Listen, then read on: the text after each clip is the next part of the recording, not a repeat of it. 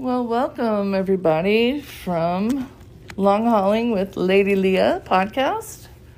Today I am at the Vista um, Community Center having a monoclonal antibody treatment because I I haven't done podcasts in a while because I caught COVID again. This is my third time. So, if I'm a little muffled, it's because I'm wearing my mask in accordance with the law because um, I am in a medical place. Um, they're going to come in and administer monoclonal antibodies to me. And of course, they've pitched the shot, the vaccine, at least three times to me. Um, but as you know, I am really afraid of getting the vaccine because I have already got enough antibodies running around in there. So, what's the difference between the vaccine and monoclonal antibodies, you're going to say? Is a completely different thing, actually. Hang on one second. I'm going to take a sip of my drink. Mm. Okay, so monoclonal antibodies are not the same as the vaccine. The vaccine is a gene editing thing, it, it edits your mRNA. Okay, so I'm going to read you what um, they what they want me to know about this.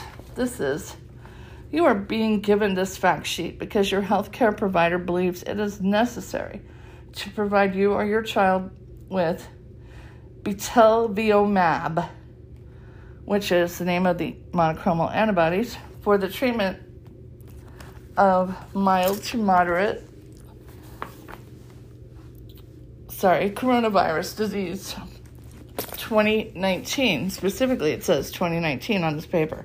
COVID 19 excuse me, in adults and children 12 years age or older, weighing at least 88 pounds, with positive results of direct, severe acute respiratory syndrome, coronavirus 2, SARS CoV 2 viral testing, and who are at high risk for progression to severe COVID 19, including hospitalization or death, and for whom other COVID treatment options approved by the authorized by approved or authorized by the FDA are not available or clinically appropriate.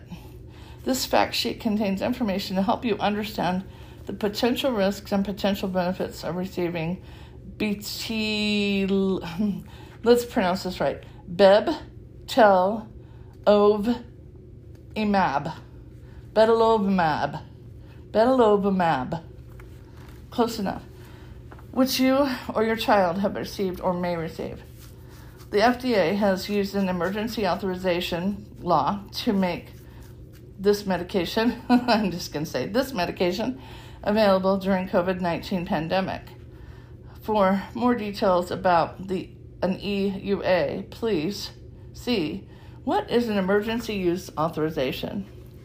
Well, don't get me started on that. Under FEMA laws, um, under FEMA, um, actually, whenever FEMA is implemented and our country enters what's called a state of emergency, some of you don't know this, but the Constitution is actually suspended. And that is a whole different subject that I would like to speak to you people about.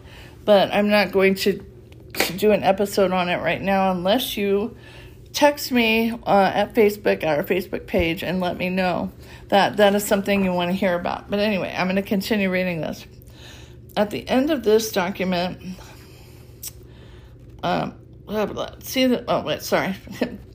this medication is not an FDA approved medicine in the U.S. Read this fact sheet for information about this medication. Talk to your healthcare provider about your options. Or if you have any questions, it is your choice for you or your child to receive this or stop it at any time. What is COVID 19? COVID 19 is caused by a virus called the coronavirus, SARS CoV 2. 2, that would be. You can get COVID 19 through contact with another person who has the virus. But let's be clear, people. We're not on COVID 19. We're on the third mutation that we've been told about uh, by the media and that would be called um, Omicron. So, yes, COVID came out in 2019, and yes, I happened to get it in 2019, but um, COVID itself is no longer just COVID 19. COVID has several variants. And we're going to pause right there so this lady can do her job. okay, we're back again. Um, I'm going to say this is Lady Leah from Oceanside, but I'm not in Oceanside today. No, siree. I am in Vista getting monoclonal antibodies at the community center. Actually, I've already received them. I feel no different than I did when I first got here. Um, except my thermometer at home kept saying 97.1, 97.1, 97.1. When I got here, my temperature was 99.1, I think, or maybe it was even 99.8. But anyway, I do have a fever. Um, and that has been something that has been eluding my body for, I think, at least since my second COVID infection. I, I, found it really strange because I kept getting the 97.1 reading, so much so that I just stopped using the thermometer. I just don't pay attention to it. But they took my temperature today, and it is, in fact, elevated. Duh, moving on.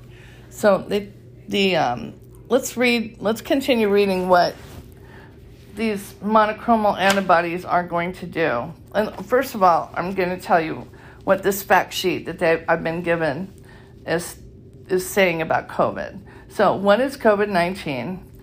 COVID 19 illnesses have ranged from very mild, including some with no reported symptoms, to severe, including illnesses resulting in death. While information so far suggests that most COVID illness is mild, serious illness can happen and may cause people of all ages with severe or long lasting chronic medical conditions like heart disease, lung disease, diabetes, and obesity, for example, seem to be at higher risk of being hospitalized from COVID 19. Older age, I qualify there, with or without other conditions, also places a person at higher risk of being hospitalized with COVID. So, what is Bebtelovimab? Betelovimab. That is the name of the monoclonal antibodies that I'm about to get. It says it's an investigational medic- medication used for the treatment of mild to moderate coronavirus disease in adults and children. 12 years of age or older, weighing at least 88 pounds, with positive result of direct SARS CoV 2 viral testing and who are at high risk for progression. Let's see, I'm trying to change pages. To severe COVID 19, including hospitalization or death. For whom other COVID 19 treatment options approved or authorized by the FDA are not available or clinically appropriate. In my case, my doctor and I have both decided that since I have so many antibodies to COVID running around in my body, adding a bunch more uh, isn't a good idea. Well, I'm here getting monoclonal antibodies, and they're different. There is a difference. I don't have the um, vocabulary to explain that to you right now, but I will do it in my next broad- podcast because I I do know the difference. I just I'm having issues speaking, as I'm sure most of you who follow this understand that I have brain fog issues at time times, and this is one of them.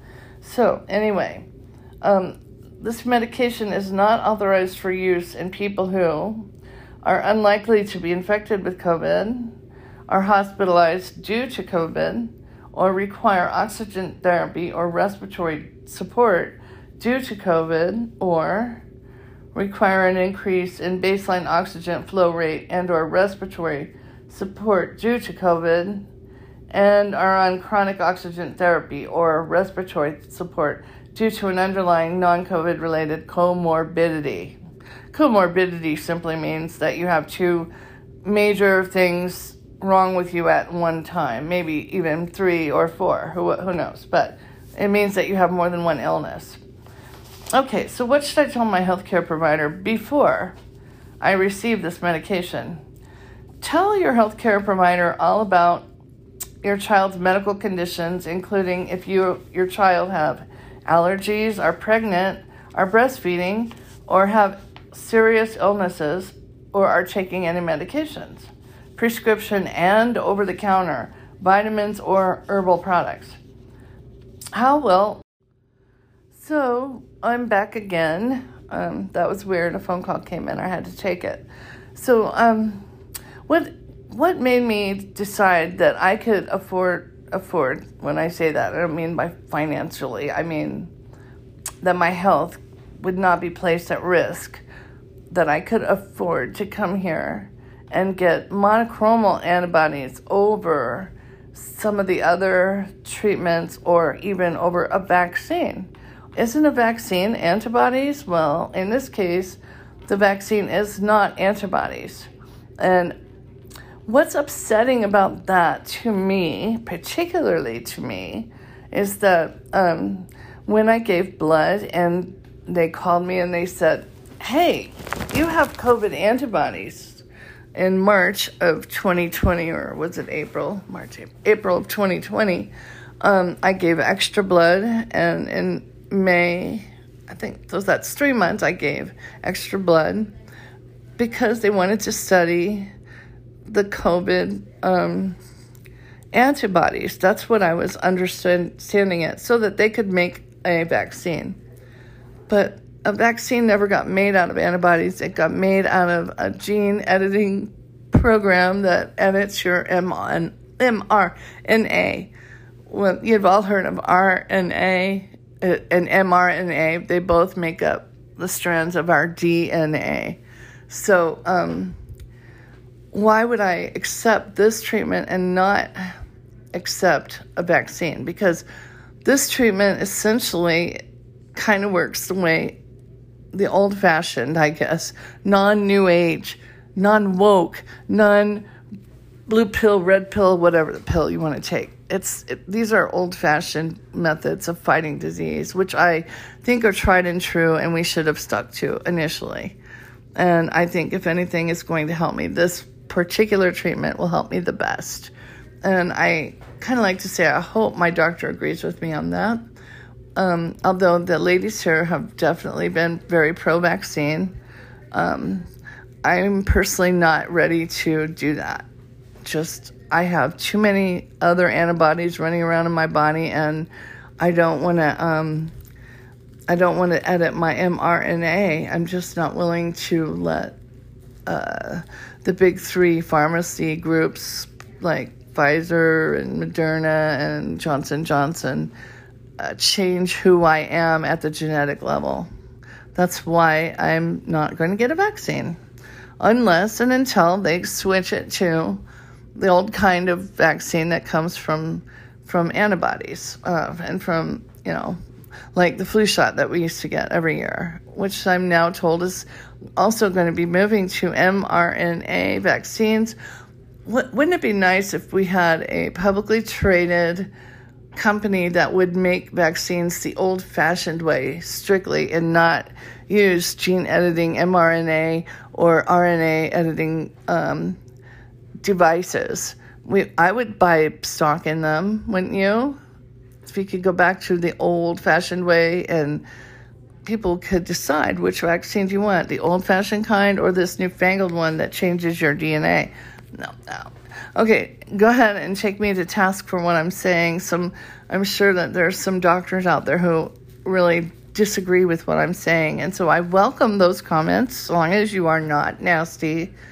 Remember, I'm a sick old lady, and I don't need to be treated by anybody uh, with any kind of disparaging comments. If you're open to having an open, honest discussion, we're right here at Facebook and um, come visit my page, Long Hauling with Lady Leah, and we'll discuss this like rational human beings.